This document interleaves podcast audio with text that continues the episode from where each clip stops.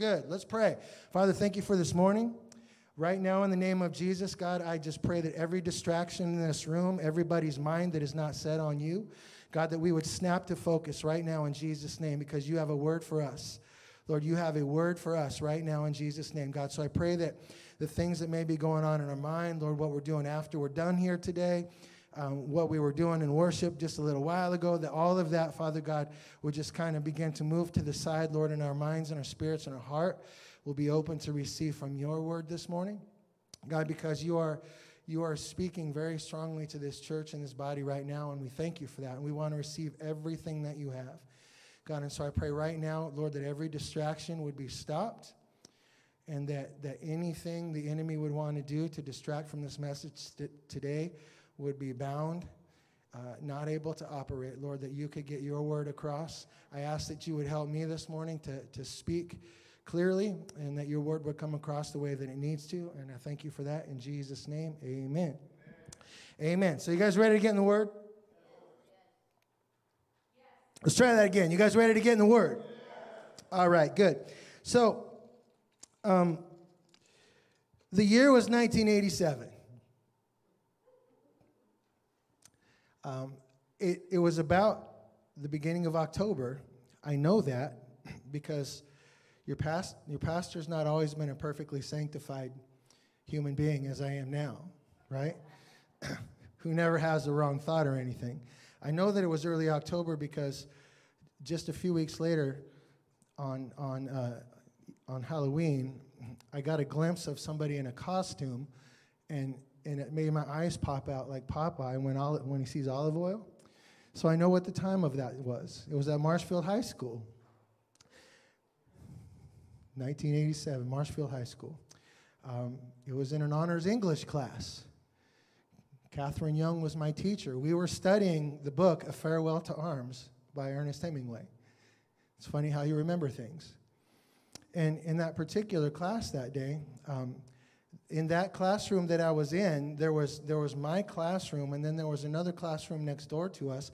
And in between those classrooms was a doorway. And, and on this particular day, that doorway was open. We were in between classes, and, and uh, everybody was kind of, you know, going from here to there. And the classes had not started yet. The bell didn't ring, and so the door was open. And, and I was in my honors English class, being the perfect student that I always was. I was getting ready for to, to study a farewell to arms, right? And, and this individual walked through that door. And, and when the individual walked through the door, um, I, I had known this individual for, for a, a couple years, I think, at that point. But when the individual walked through the door on this particular day, the individual looked really, really good. And, and, and I was just like, whoa. And so I, I, started, I started talking, and, and I'm just like, hey, how are you today? Oh, I'm good, I'm good, I'm good. And like right there in that moment, now, if you've experienced this before, you know what I'm talking about. If you haven't, maybe you, you, you won't. But in that moment, boom, light bulbs went on in my head. And, and, I, and I, I was smitten. And, and so I'm, I am, you know, I'm, I'm the cool jock. I got my letterman jacket on because that's what cool jocks wear, you know, so everybody knows how cool you are. But I'm, I'm a complete idiot. And, and I'm just like, hey, how are you? and so, as we were talking, um, the bell rang, and, and uh, I, I, think I had said, Do you want to talk more or do you want to do something? And, and, and, and the individual said, Yes. And, and so I was like, Whew, that's cool. And then, so she turned around, the individual, the she, she turned around to walk away, and she turned back around and said, Hey, do you want a kiss? And, and I was like, because I wasn't always perfectly the sanctified individual that I am today, I was like, yeah. And and and I, I didn't know that she pulled out a Hershey's kiss and she flung it to me. Okay? And and when she flung that to me, I I say this in with all of the seriousness in the entire world, when I caught that kiss, my entire life changed my entire life actually changed. The course of my life, the direction of my life changed on the moment when I caught that kiss in the doorway. And, and from that point, um, I started to get to know who you probably obviously know is now my wife. From 1987 to our date here in 2021, we've been together all of that time. And my entire everything about my life changed in that one moment when I caught the kiss in the doorway. And so you're probably like, why in the world would you take time to, to say that this morning? And I want to tell you because I have a very hyper spiritual reason for telling you this story this morning. Because what I want to talk to you about today is that what happened right there in that doorway between those two classes, a doorway that generally probably would have been shut most of the time, but on that particular day it was open. And I, and I, I had an encounter that changed everything in my life. I, I had a meeting that changed everything in my life, like actually everything in my life. And so you're like, well, what is, what is the spiritual reason for that? Because in that moment, I had a paga. That was a paga. We've been talking about the paga. And if you haven't been here, you don't know what I'm talking about yet, but you will in a minute. If you have been here, you know that we've been talking about this word paga is a Hebrew word from the Old Testament that when the, when the, the Old Testament talks about intercession, which we most often track intercession to be about prayer, that, that word for intercession is the word paga, and it means intercession, and often is a relationship to prayer. But you see this word all throughout the Old Testament. In fact, next week when I talk to you about it, I'm going to show you some stuff that's just like, what? What could that possibly have to do with prayer? But it has everything to do with prayer because what it traces back to is this word paga. What I want to talk to you about today is that the word paga means a meeting, an encounter, that you have an encounter. And, and, and, and any meeting, any encounter is a pagah. But sometimes God wants you to have an encounter. He wants you to have a meeting that will change everything about your life in a moment. Sometimes you might walk up to a door in your life and the door is always closed. But because God is God has set this time for an encounter, when you come up to this door the next time the door is open and God's just going to give you a little kiss. He's just going to do something in your life that you didn't think could be done. He's just going to do something. He's going to open an opportunity that you didn't think that he would open up for you. And and that in a, that that is the paga that I want to talk about today, which is a meeting or an encounter. Okay, and so my bottom line for this, I'm just going to give you this, but I don't want to take too much time on it today. The spirit filled way is revealed when we say, Let us pray. And all of that tracks back if you've been here. If you haven't been here, the reason for that this morning is because if we're going to know where God wants us to walk, if we're going to if we're going to be able to find the place to that open door, he's going to have to lead us there. And the way that He most often leads us is through our prayer life. When we're spending time with Him, when we're abiding in Him and Him and us, like we talked about a couple weeks ago, and we're just saying, God, here I am. If there's something you want to do in my life, here I am. I'm open to it. Lead me. And if we do that, He will lead us there. Okay? He will, His Holy Spirit will take us to that place. And so today, what I really want to jump into is, is this, though, is that a paga and I'll relate this to prayer in just a minute here, but a paga simply is a meeting. Now, last week you were like, I thought paga meant to go between. It does. It does mean to go between, but it also means a meeting. Guess what? It also means to strike somebody down. It also means to strike a target. It also means to bear somebody's burden. Pretty amazing, all that's wrapped up in this little word. But what I want to talk to you about today is the meeting. Everybody say the meeting. Okay? The meeting is this. And I want to start with this. If you got your notes this morning, if you don't, I think we have some notes back there. You can grab them. Point number one is this mercy meets the truth. Everybody say that. Mercy meets the truth. Okay? Let's tune in this morning because I'm going to give you something. In Psalm 85, verse 10, it says this Mercy and truth have met together, righteousness and peace have kissed. Mercy and truth have met together, and righteousness and peace have kissed. Now, now this is pretty amazing. Now, first of all, I just want to, uh, don't bring up that slide just yet, but I, I just want to let you know that this word met And I'll show you this just a minute. This word met, mercy and truth have met together. This word is paga. Okay? And we're going to get to that in just a second. But before I get to that, I want to tell you this is one, this, this may be one of the most amazing verses in the entire Bible. Okay? Because in this verse is all of humanity, it's all of God, it's all of, it's the fall in Genesis, it's the law of God in the Old Testament, it's the coming of Jesus. It's his death, his, his resurrection, and his ascension into heaven on the cross, and it is his coming back for us. All of the history of God and humanity is wrapped up in that verse right there. Isn't that amazing?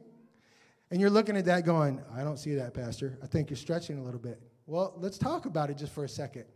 Mercy and truth have met. Well, what is that about? Righteousness and peace have kissed. How is that the entire plan? Well, here it is. Is that truth is the truth of who God is. Anybody? Truth is the word of God. Truth is who God is, and truth is what God has said is. So when we look to the scripture, we see what is truth, right? And so, according to the scripture, we have to follow that truth perfectly.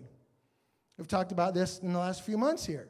If we're going to follow God, we have to go through this book and we have to do everything that it tells us to do, and we have to do that absolutely perfectly with no mistakes because that's truth.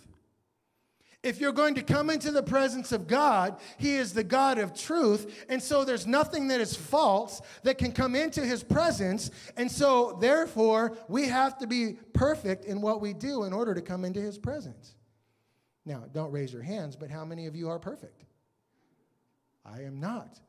Never have I been, never will I be. This is where mercy comes in. Because truth, well, let me back up before I say mercy. How about righteousness? Because righteousness is how we live our lives based on the truth. If we're living our lives according to truth, we will be righteous. Does that make any sense? Righteousness is what happens, it's the outflow of truth. So if I'm living a righteous life, it means that I'm living according to God's truth that make sense? Okay, now watch this. Where does mercy come into this? Because when I look at God's truth and I look at my life, I see that there's a ginormous gap between those two things. I, I see that when I read the Word of God, it says the wages of sin is death, but the gift of God is eternal life through Jesus Christ our Lord. I see that. The wages of my sin. And, and, some will say, well, I'm a pretty good person. You know, I give to charity. I treat my husband or my wife good. I'm, I'm good. I'm good at my job. I'm good at my boss. I'm, I'm, I'm a pretty good person. But the problem is, if you've ever sinned in the past, you've already failed everything for the future. So even if you're like, oh, I didn't realize I needed to live perfectly, I'll live perfectly from this point forward, you've already failed. If you've ever sinned, if you've ever, if you, you know, the Word of God says, because sometimes people go, well, I'm a pretty good person. I, I, I think that God would accept me on my merits if I went to heaven. And you, and you say something to them like, have you ever had a lustful thought? Well, psh, well, of course, everybody's had a lustful thought. Well, okay, well, according to the scripture, if you've had a lustful thought against somebody, you've already committed adultery in your heart. Well, I didn't do it. I just thought about it. I don't know. I'm just telling you what Jesus said. Have you ever been angry with somebody without a cause? Because the Word of God says if you're angry with somebody without a cause, you've already murdered them. What? Have you ever stolen anything? I've never stolen anything. You didn't even take the pen off your boss's desk. You didn't take a paper clip. Well, how, how are you getting so, why do you want to get so legalistic about the whole thing, Pastor? Well, because if you fail in one point of the law, you fail the entire law. That's what the truth is. And so, righteousness, God says, I want you to be holy. I want you to be righteous. I want you to follow me. And when I compare God's truth with my righteousness, I realize that there is a gap that cannot be covered. And that's where God's mercy comes in.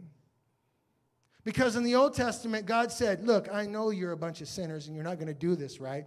So I'm going to give you some animals and you're going to do the animal sacrifices and, and wave the offerings and, and pour the oil and do all that stuff and build the fires and burn the incense and do all that stuff. And I will count that. But then Jesus came along. And when Jesus came along, he took our place. Okay, I'm trying to make something big short here. Okay? When Jesus came along, he didn't just come down here to tell us, hey, you miserable failures, you're never going to get it right with God. He came down here to take our place so that he would take our failures upon him so that we would not have to be charged with all of that sin. That's called mercy because God rightly could send us all to hell, that we are separate from Him, don't deserve to be with Him, can't live righteously, won't live righteously, and He could just say, I'm done with all of you. And yet He sent Jesus to die on a cross. He was resurrected on the third day, He ascended into heaven. He's interceding for us right now, what we talked about last week. And because that, that is the mercy of God. And so when it says mercy and truth have met together, it means that the gap between who I am and who God is has been brought together into one place. They've met together. In fact, the language there is that they have kissed, right? And so then it goes on and it says, righteousness and peace have kissed. So, what is the peace? The peace is this I know I'm a failure. I know I'm a sinner. You know, one of the things sometimes I think we do in the church where we, we possibly make a mistake is that we want to. It's important that we speak the truth of God relating to sin, but sometimes we take the responsibility to speak the truth relating to sin and we begin to beat people over their head about their sin. And oftentimes, you don't have to tell somebody they're a sinner because they already know right? It, when, I was, when I was not living for God, I knew that I was not living for God. Yeah, I didn't need anybody to come tell me. Okay? And so I know my sin. The problem is, if you know your sin, you have to be willing to admit that to God. Because until that, until that comes, there's a gap between you and God that cannot be traversed. But when, but when I come to God and I say, God, I know that I cannot follow you. I know that I will not, I know that I've already failed you over and over and over again. And that doesn't make me necessarily a super bad human being because we've all done that. It just means that I have failed God. And there's no way for me to get where I am to God except through the cross of Christ. But watch this. When I say, Jesus, I need you, to forgive me because I'm a sinner, and He comes into my life, all of the condemnation, all of the fear, all of the separation that was there between me and God is wiped away in a moment. And God says, Hey, you want a kiss? See, there was a closed door there before, because your sin was keeping the door closed. But when we come to God humbly and say, God, I realize that I am a sinner and the wages of my sin is death. But you said the gift of God was eternal life if I will come to Jesus. And I come and say, Lord, if this is true, then I want to give my life to Jesus. And that door goes, boop. And Jesus says, Come on in, let me give you a kiss. And the kiss is peace. I now have peace. You know, in my life, Sometimes people look, look, look at pastors, generally speaking. Obviously, they don't know me. But, but since, since my wife, I've known her since October of 1987, we've been together. You can probably ask her that I'm a little bit, I'm almost perfect, but not, um, not quite. But sometimes people look and they'll be like, well, you're the pastor, you must have it all together. And it's like, well, sometimes on Sunday morning, till like one, I have it together. Sometimes, a lot of other times, I don't have it together at all. But listen, I don't live under any condemnation for any of that because I have peace. Because that door that, that kept me from having peace and righteousness with God has been thrown open to me simply because I believe in what God said he, he would do for me and what Jesus did do for me. That's good news. Now, with that in mind, righteousness and peace have met. At the moment that you, that you, excuse me, mercy and truth have met, at the moment that we say, now, some, for some, you're like, this is like sort of some basic stuff. Why are you talking about this? Um, just hang with me here for a second. That word right there, mercy and truth have met, is the word paga. Now, now we can bring that up there if, if we can't, which means to meet or to have an encounter. To meet or to have an encounter. Okay, so if you're in your notes, just, just write this in there.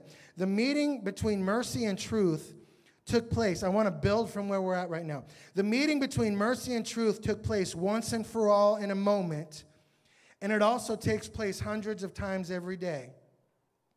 That's one of those weird paradoxes of Scripture. It took place once, but it takes place hundreds of times every day. Okay? One of those meetings relates to the intercession of Christ, and the other to the intercession of the believer. So, watch this. If you're in your notes, point number two Jesus meets the Father. Jesus meets the Father. John 19, verse 30 says this. So when he when Jesus had received the sour wine, he said, It is finished. Everybody say it is finished. If you got somebody sitting next to you, turn around and look at him and say, It's finished. Quit worrying about it. Gail, it's finished. Quit worrying about it. Say it again, because they didn't believe you. Turn around to the person next to you and say, It's finished. Quit worrying about it. See, what the enemy wants to do is he wants to take the cross of Christ, and we come to the cross of Christ and we say, Lord, Jesus, I believe you died for me. But then you go over here and you're not living perfectly right. And so when Jesus said it's finished, you're over here still worrying about it because you don't think it's finished. But if you have come to Jesus, the door is open. Quit worrying about it. Because Jesus said, It's finished. If I said it's finished, that doesn't make any difference. If Jonathan says it's finished, it doesn't make any difference. But when Jesus said it's finished on the cross, then that meant it was finished. In fact, let's take a, yeah, say, say that out. Amen. Amen. Come on. In fact, in, in, in that verse right there, it is finished. See, every every you know, every Easter or whatever, you know, you, have always got the, the dramatic movie or the play on the stage or whatever, and Jesus is on the cross, he said, It is finished.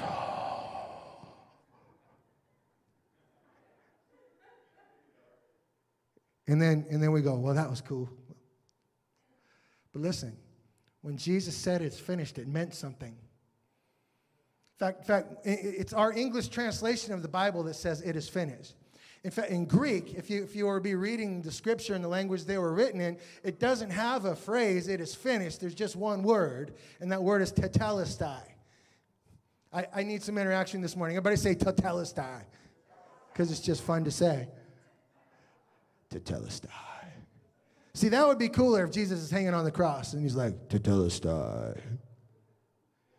And then everything turns dark and the earthquakes and the, the veil, the, the doorway, if you will,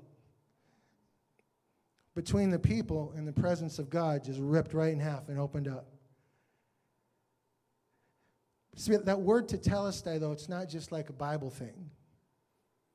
It, it actually, back in those days, that's something you would stamp on a document.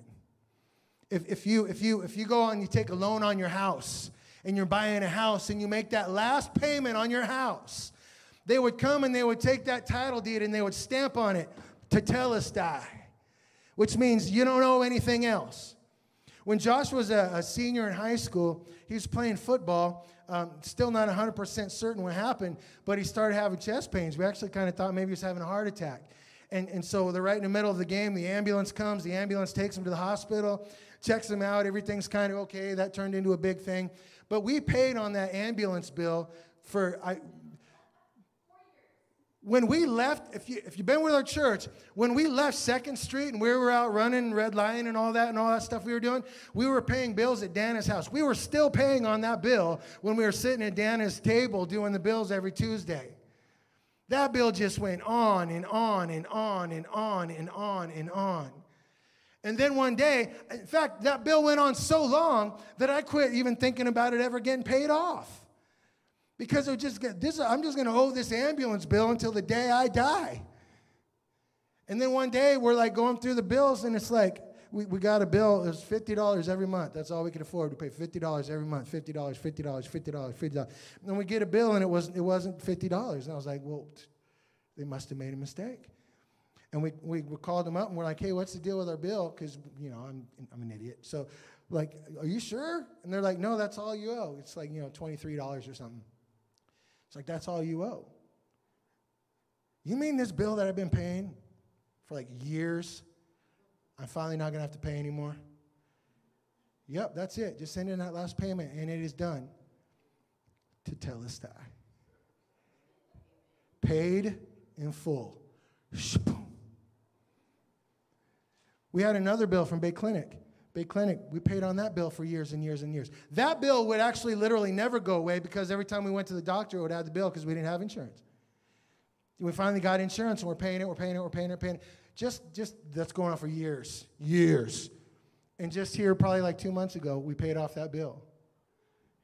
You know what a relief that is? Because if you know me, I'm a debt free. I'm like, you got to get debt free. By the way, you got to get debt free. It's the way to live. And we're trying to get debt free, but we can never get these things out of our lives. And then all of a sudden we get a bill, last one, to tell us that I paid in full. So when Jesus was hanging on the cross and, and he, he's about to give up his life, he said, Tetelestai It's paid. What was paid? This is one of the weird things we don't often always talk about. What exactly was paid and who was he talking to? Weird, he was talking to us, right? But if you compare this verse right here, if you compare that with Luke, you'll see that Jesus was actually talking to his father in that moment. Whoa. That puts a whole different spin on everything, right?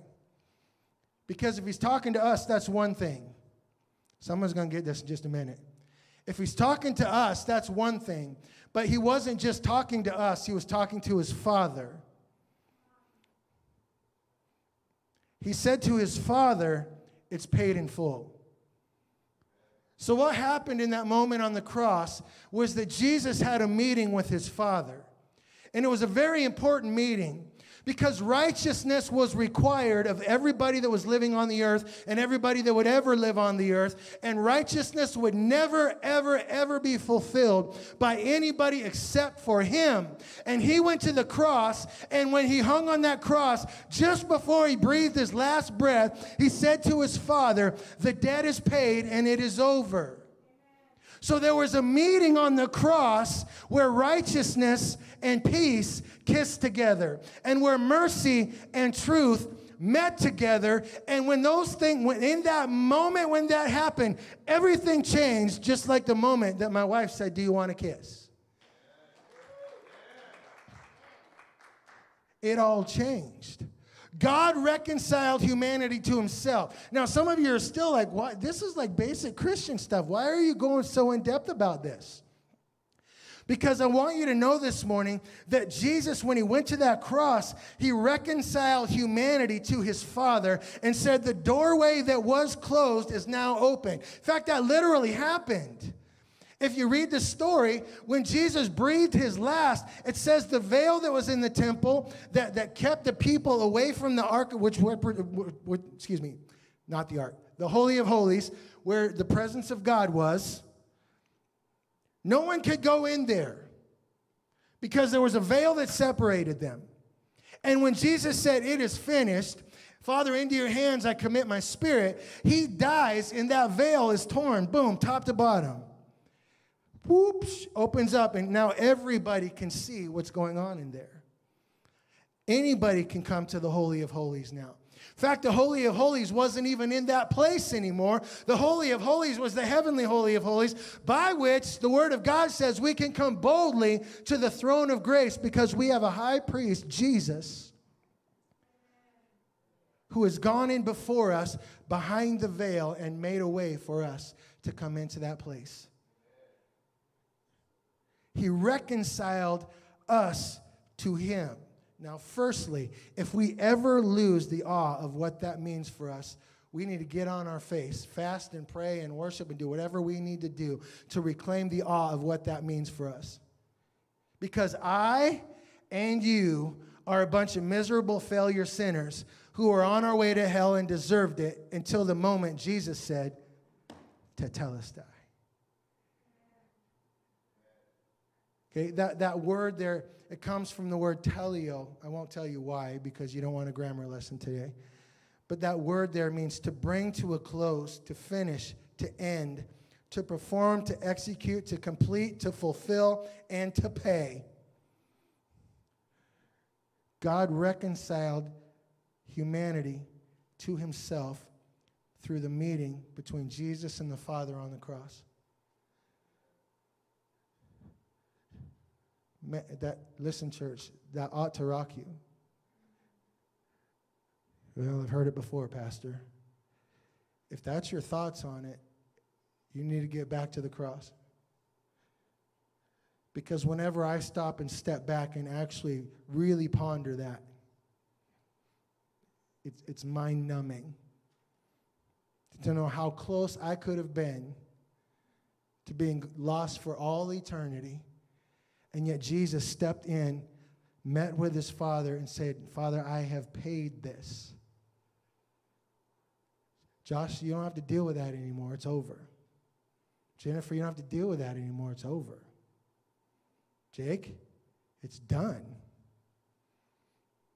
He did that. And you say, well, that, that's amazing. That's amazing. What does that mean? What does that mean for me beyond the fact that he just saved me? It's interesting. Let me, let me just get this from your notes and we'll go to the last thing here. When Jesus said it is finished, he met the Father paid the price for mankind's sin, and mediated a meeting between the Father and all of humanity. The doorway is open. You say, that's good, but how does that relate to me today? Well, first of all, He saved you, you miserable sinner. I was pointing at myself when I said that. But second of all, He has committed that ministry of reconciliation to you. Not only did Jesus reconcile mankind to the Father on the cross, but he has now ordained and purposed you to bring reconciliation between others and the Father. See, it's all good up until the point where we have some responsibility. You're like, I don't think the Bible says that. Does it? Point number three the believer meets the Father. 2 Corinthians 5 18 to 19. Watch this. I'm almost done. You guys all right?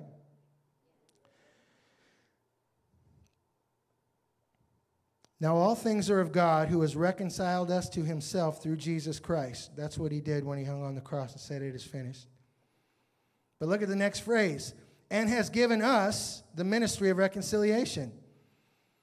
That is, that God was in Christ reconciling the world to himself not imputing their trespasses to them, and has committed to us the word of reconciliation. So, what does that mean? When Jesus died on the cross, he opened the doorway for anybody, all who would come can come and be saved. And then he passed on that ministry to us and said, What I want you to do is I want you to go tell everyone that you can about what Jesus did on the cross, and I want you to bring them to him.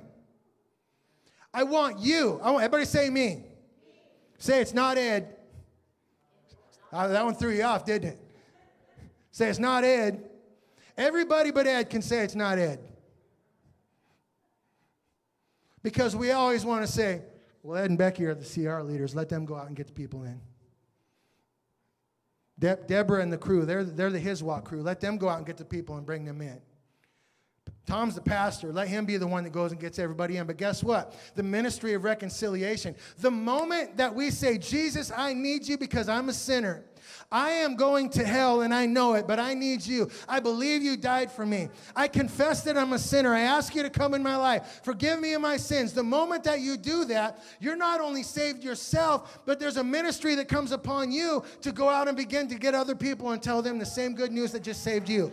Now, here's the thing. A lot of times we're like, well, I don't know. I'm too afraid. I'm too scared. I, what, if, what if they don't want to hear it? What if they don't accept it? You did. You did.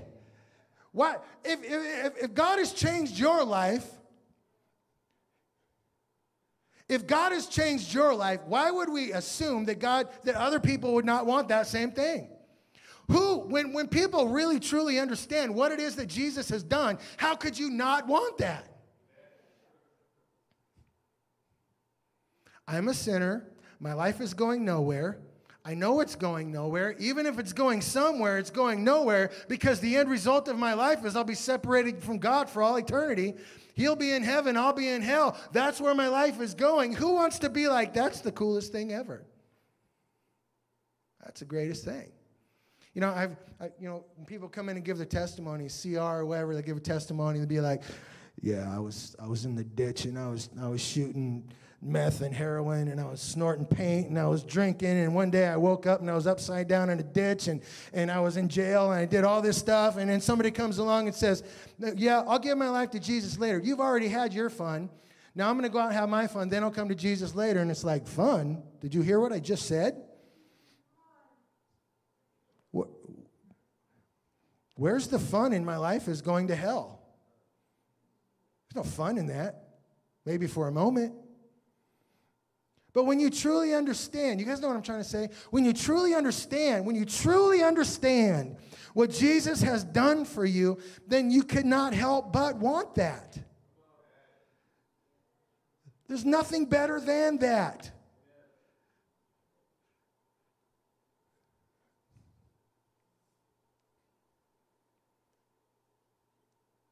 I'm too scared to say anything, Pastor.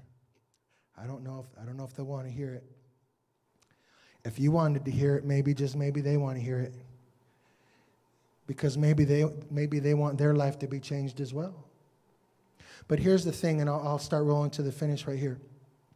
Whenever we whenever we think about this ministry of reconciliation, now, that's a big word. I don't want you to be confused on that. All that means is Jesus died on the cross so that the doorway could be open so that humans could come and be with God.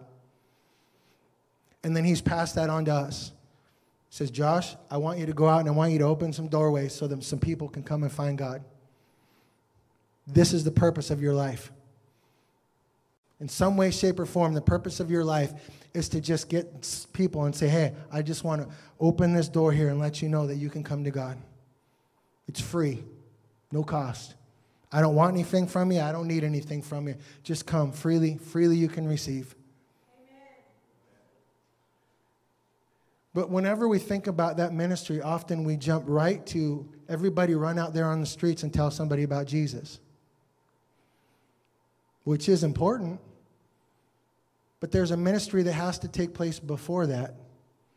And if the ministry doesn't take place before that, then that one is never going to work. Now you're like, oh, you're confusing me. Don't, don't, don't be, don't be. We're, we're going to get there. If you're in your notes, write this. Before we talk to others about the Father, we must talk to the Father about others. Very simple, but quite profound. Before we talk to others about the Father, we must talk to the Father about others. Uh, just for clarity's sake, I want to read this from the Living Bible 1 Timothy 2 1 to 5. Here are my directions pray much for others. Everybody say, pray much. How much is much? Much is much. Much is, much is more than a little. Every day. Pray much for others. Plead for God's mercy upon them. Why would I plead for God's mercy?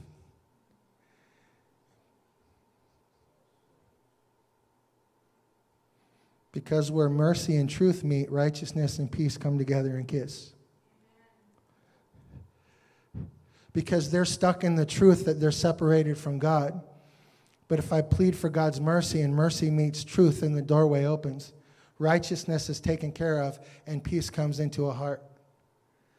That's why we plead for God's mercy.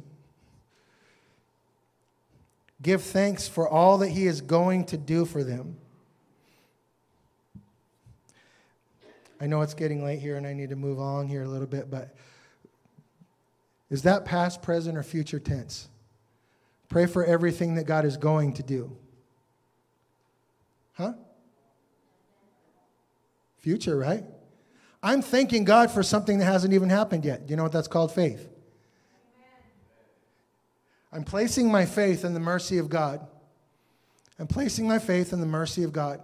Lord, I, I plead, I plead for your mercy over Jim Bob's life. And I thank you that you're. So, so many times when we're praying for people, we're like, oh God, bring them out of the ditch, bring them out of their addictions, bring them. And that's an important prayer. I'm not saying that it's not.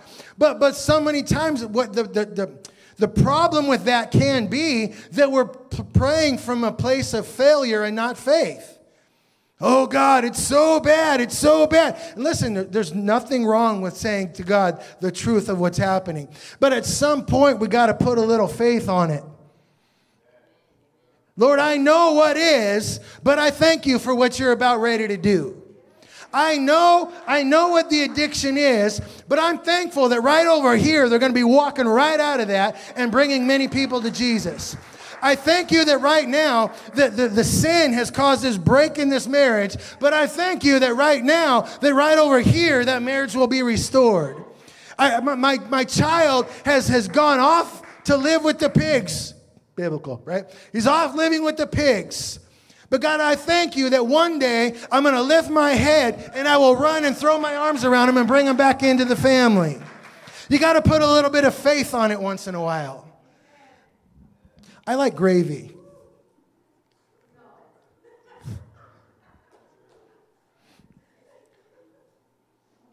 I just threw y'all off the rails with that. What? I love gravy. There, there's, I'm going to talk to Jake because Jake gets it, obviously. It's part of the reason why this. But I don't care what I'm eating, you put gravy on it because gravy makes it better. It doesn't matter what it is. If I go, if I have breakfast, I put gravy on it. When, when I have Thanksgiving, I put turkey. Now, I, I, Gail's probably going, "Oh, you're killing me." But at Thanksgiving, you put the turkey, the mashed potatoes, and the stuffing. Ain't got any time for the green bean casserole and all that other stuff. That's not Thanksgiving. They didn't eat that on Thanksgiving Day, right? I'm sure of it. And then you just drown it in gravy. I could eat it without the gravy, but it's not as good. I confess. You can eat it without it, but it's better with it. You can pray prayers without putting a little faith and thanksgiving behind it, but it's just not as good. It's just not going to be as effective. But sometimes if you lay your prayer in there, Lord, here's my son, my daughter, my husband, my wife, my, my family, my friend, my coworker. I'm just going to lay them out before you, and then I'm just going to put a healthy dose of faith and thanksgiving on top of that because I know that at the end of this, they will be walking with you. Someday we're going to tap into believing that when we pray prayers, that God brings people into his kingdom. So you got to put a little faith on it. Pray in this way for kings and all others who are in authority over us. Boy, there's a whole message right there. Um, you're supposed to be praying for them people. I'll just leave that with you. Um, or are in places of high responsibility so that we can live in peace and quietness spending our time in godly living and thinking much about the Lord. That's good stuff right there. This is good and pleases God our Savior, for he longs for all to be saved and to understand this truth. That God is, now, well, let me finish. That God is on one side and all the people are on the other side, and Christ Jesus himself, man, is between them to bring them together. Now, what I want you to understand here is the prayer of faith is this. How do I pray for my lost friend, my lost loved one, someone that doesn't know God? How do I pray for them? How do I pray for them? What, is, what did Jesus say when we pray, let your kingdom come and your will be done on earth as it is in heaven? Did he not say to pray that? You take verses like this and you realize that it is not God's will that any should not find their way to Him. I got one amen, so I'm going to say it again because we don't really tap into that concept. It is not God's will that anyone would be lost. Not even, everybody say, not even one. Not even one. It's not God's will that, not, that even one would be lost. It is God's will that all would be saved. So I got to put a little faith on it. God, let your kingdom come and your will be done in, in this person's life. Is saying that, God, I know it is not your will that they don't know you. Therefore, I'm going to get on the wall and pray for them until they do know you. And I thank you that they're going to come to that knowledge. But say, put a little faith on it. Now, watch this. In, in, other words, here in this verse, we have a responsibility and a great privilege to talk to the Father because of the meeting the Son had with him on the cross. And to ask him to bring those who are separated from him to him. Okay? This is my last thing. This is not a nice little thought, it's a necessity. It's a necessity. Now, I'm less than five minutes from being done here, so tune into this part right here, okay? This is where it all comes together. It's not an option for us to pray and, and be in the ministry to help bring other people to Jesus. It's a necessity. And some would be like, I ain't got time to sit there and pray and do all that stuff. What I need to go out is tell people about Jesus. I want you to know that it is a necessity that you put the time into prayer, meeting with God for them before you try to bring them to God. It's a necessity. Do you know why? Because Jesus said this in John 6. He said, No one can come to me unless the Father who sent me draws him to me. And at the last day, I will cause all such to rise again from the dead. If you're in your notes, write this down. We will never see others reconciled to God unless the Father draws them. I didn't get one amen there, so I'm not sure if I connected on that. We will never see others reconciled to God unless the Father draws them. Therefore, in our ministry of reconciliation, we must meet with Him first in the place of prayer. You, we pray people into the kingdom before we ever talk them into the kingdom. And if we're trying to talk them into the kingdom without praying them into the kingdom, we're doing it backwards. And then we get frustrated and go, I don't know why we don't ever see any fruit. I talk, I talk my son to death. I don't know why. I talk my daughter to death. I talk my wife to death. I talk my husband to death. I talk my friend to death. I talk my coworker to death. I don't understand why they wouldn't want it. Well, because we have to pray and say, Father, you got to get involved in this.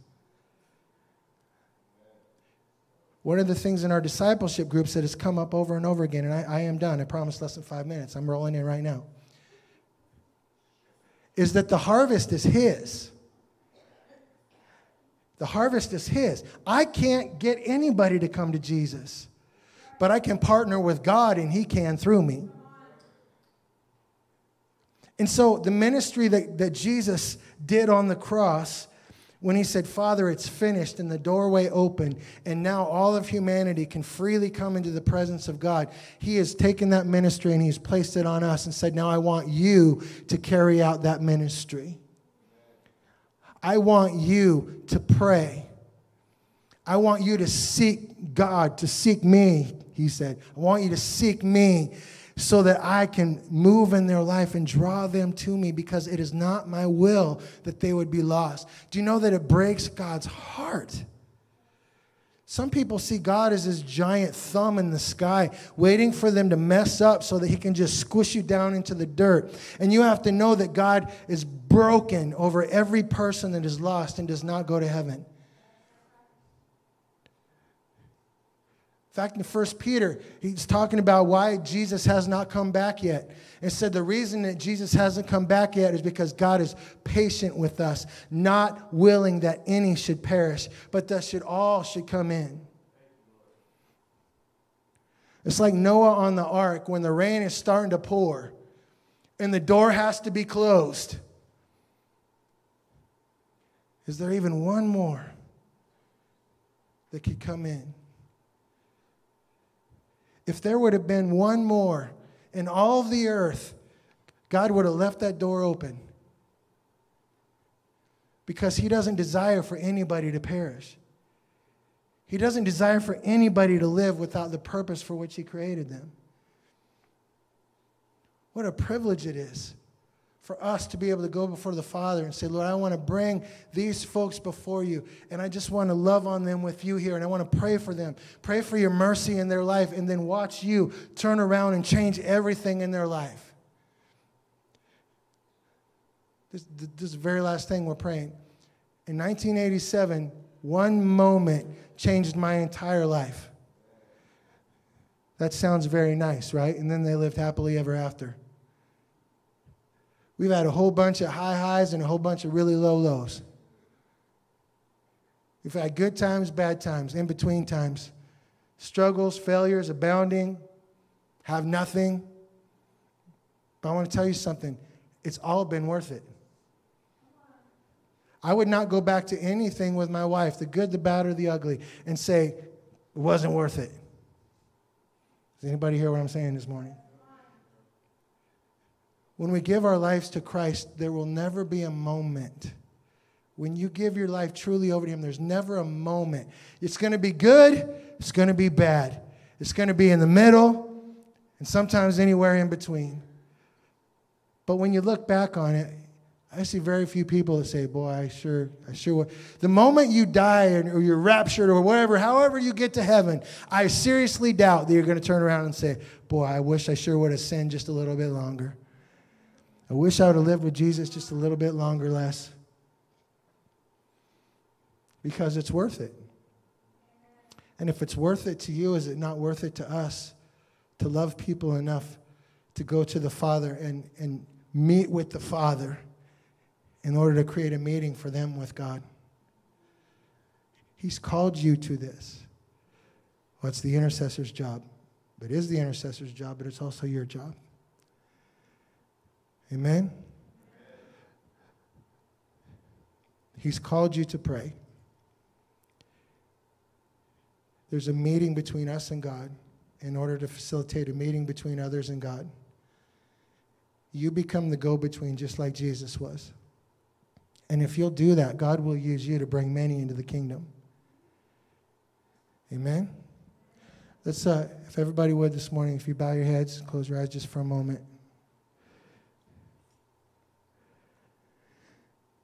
As far as I am aware and understand, everybody in this room is already a follower of Christ. But I just want to make sure this morning. If you're, if you're in the room and you're like, I, I hear what you're saying, I don't have a relationship with God, I don't have a relationship with Jesus. I just want to say to you this morning that it will cost you your whole life, but entering into the relationship is absolutely free. You don't have to do anything. You don't have to try real hard. You don't have to get your life perfectly straightened out. You just have to say, Jesus, I need you. Please forgive me of my sin. Come into my life and lead me. So if you're here in this room that, this morning and that's you, if you can just put your hand up and back down. I'm gonna, I'm just gonna, I'm not gonna call you up. I see you guys. Anybody else? I'm not gonna call you up front. I'm not gonna embarrass you. I'm not gonna do anything. I just want to pray with you. Anyone else? Got you? Anyone else? There's several hands, so don't feel like you'd be on your own. I got you. Anyone else? Well, that's amazing. We're going to pray a prayer, and if you pray this prayer and you believe it and you put a little faith on it, God's going to He's going to come into your life this morning. Amen. So, can I have everybody pray this with me this morning? Say, Jesus, I'm a sinner and I need you. I believe Jesus died for me and that in him I can live. So I ask you to forgive me of my sins, cleanse me, come into my life, show me your way, fill me with your spirit Help me to walk with you for the rest of my life. In Jesus' name, amen. Now, I know that's a simple prayer, but if you prayed that prayer and you believe it, then your life is different now. Your life is different now.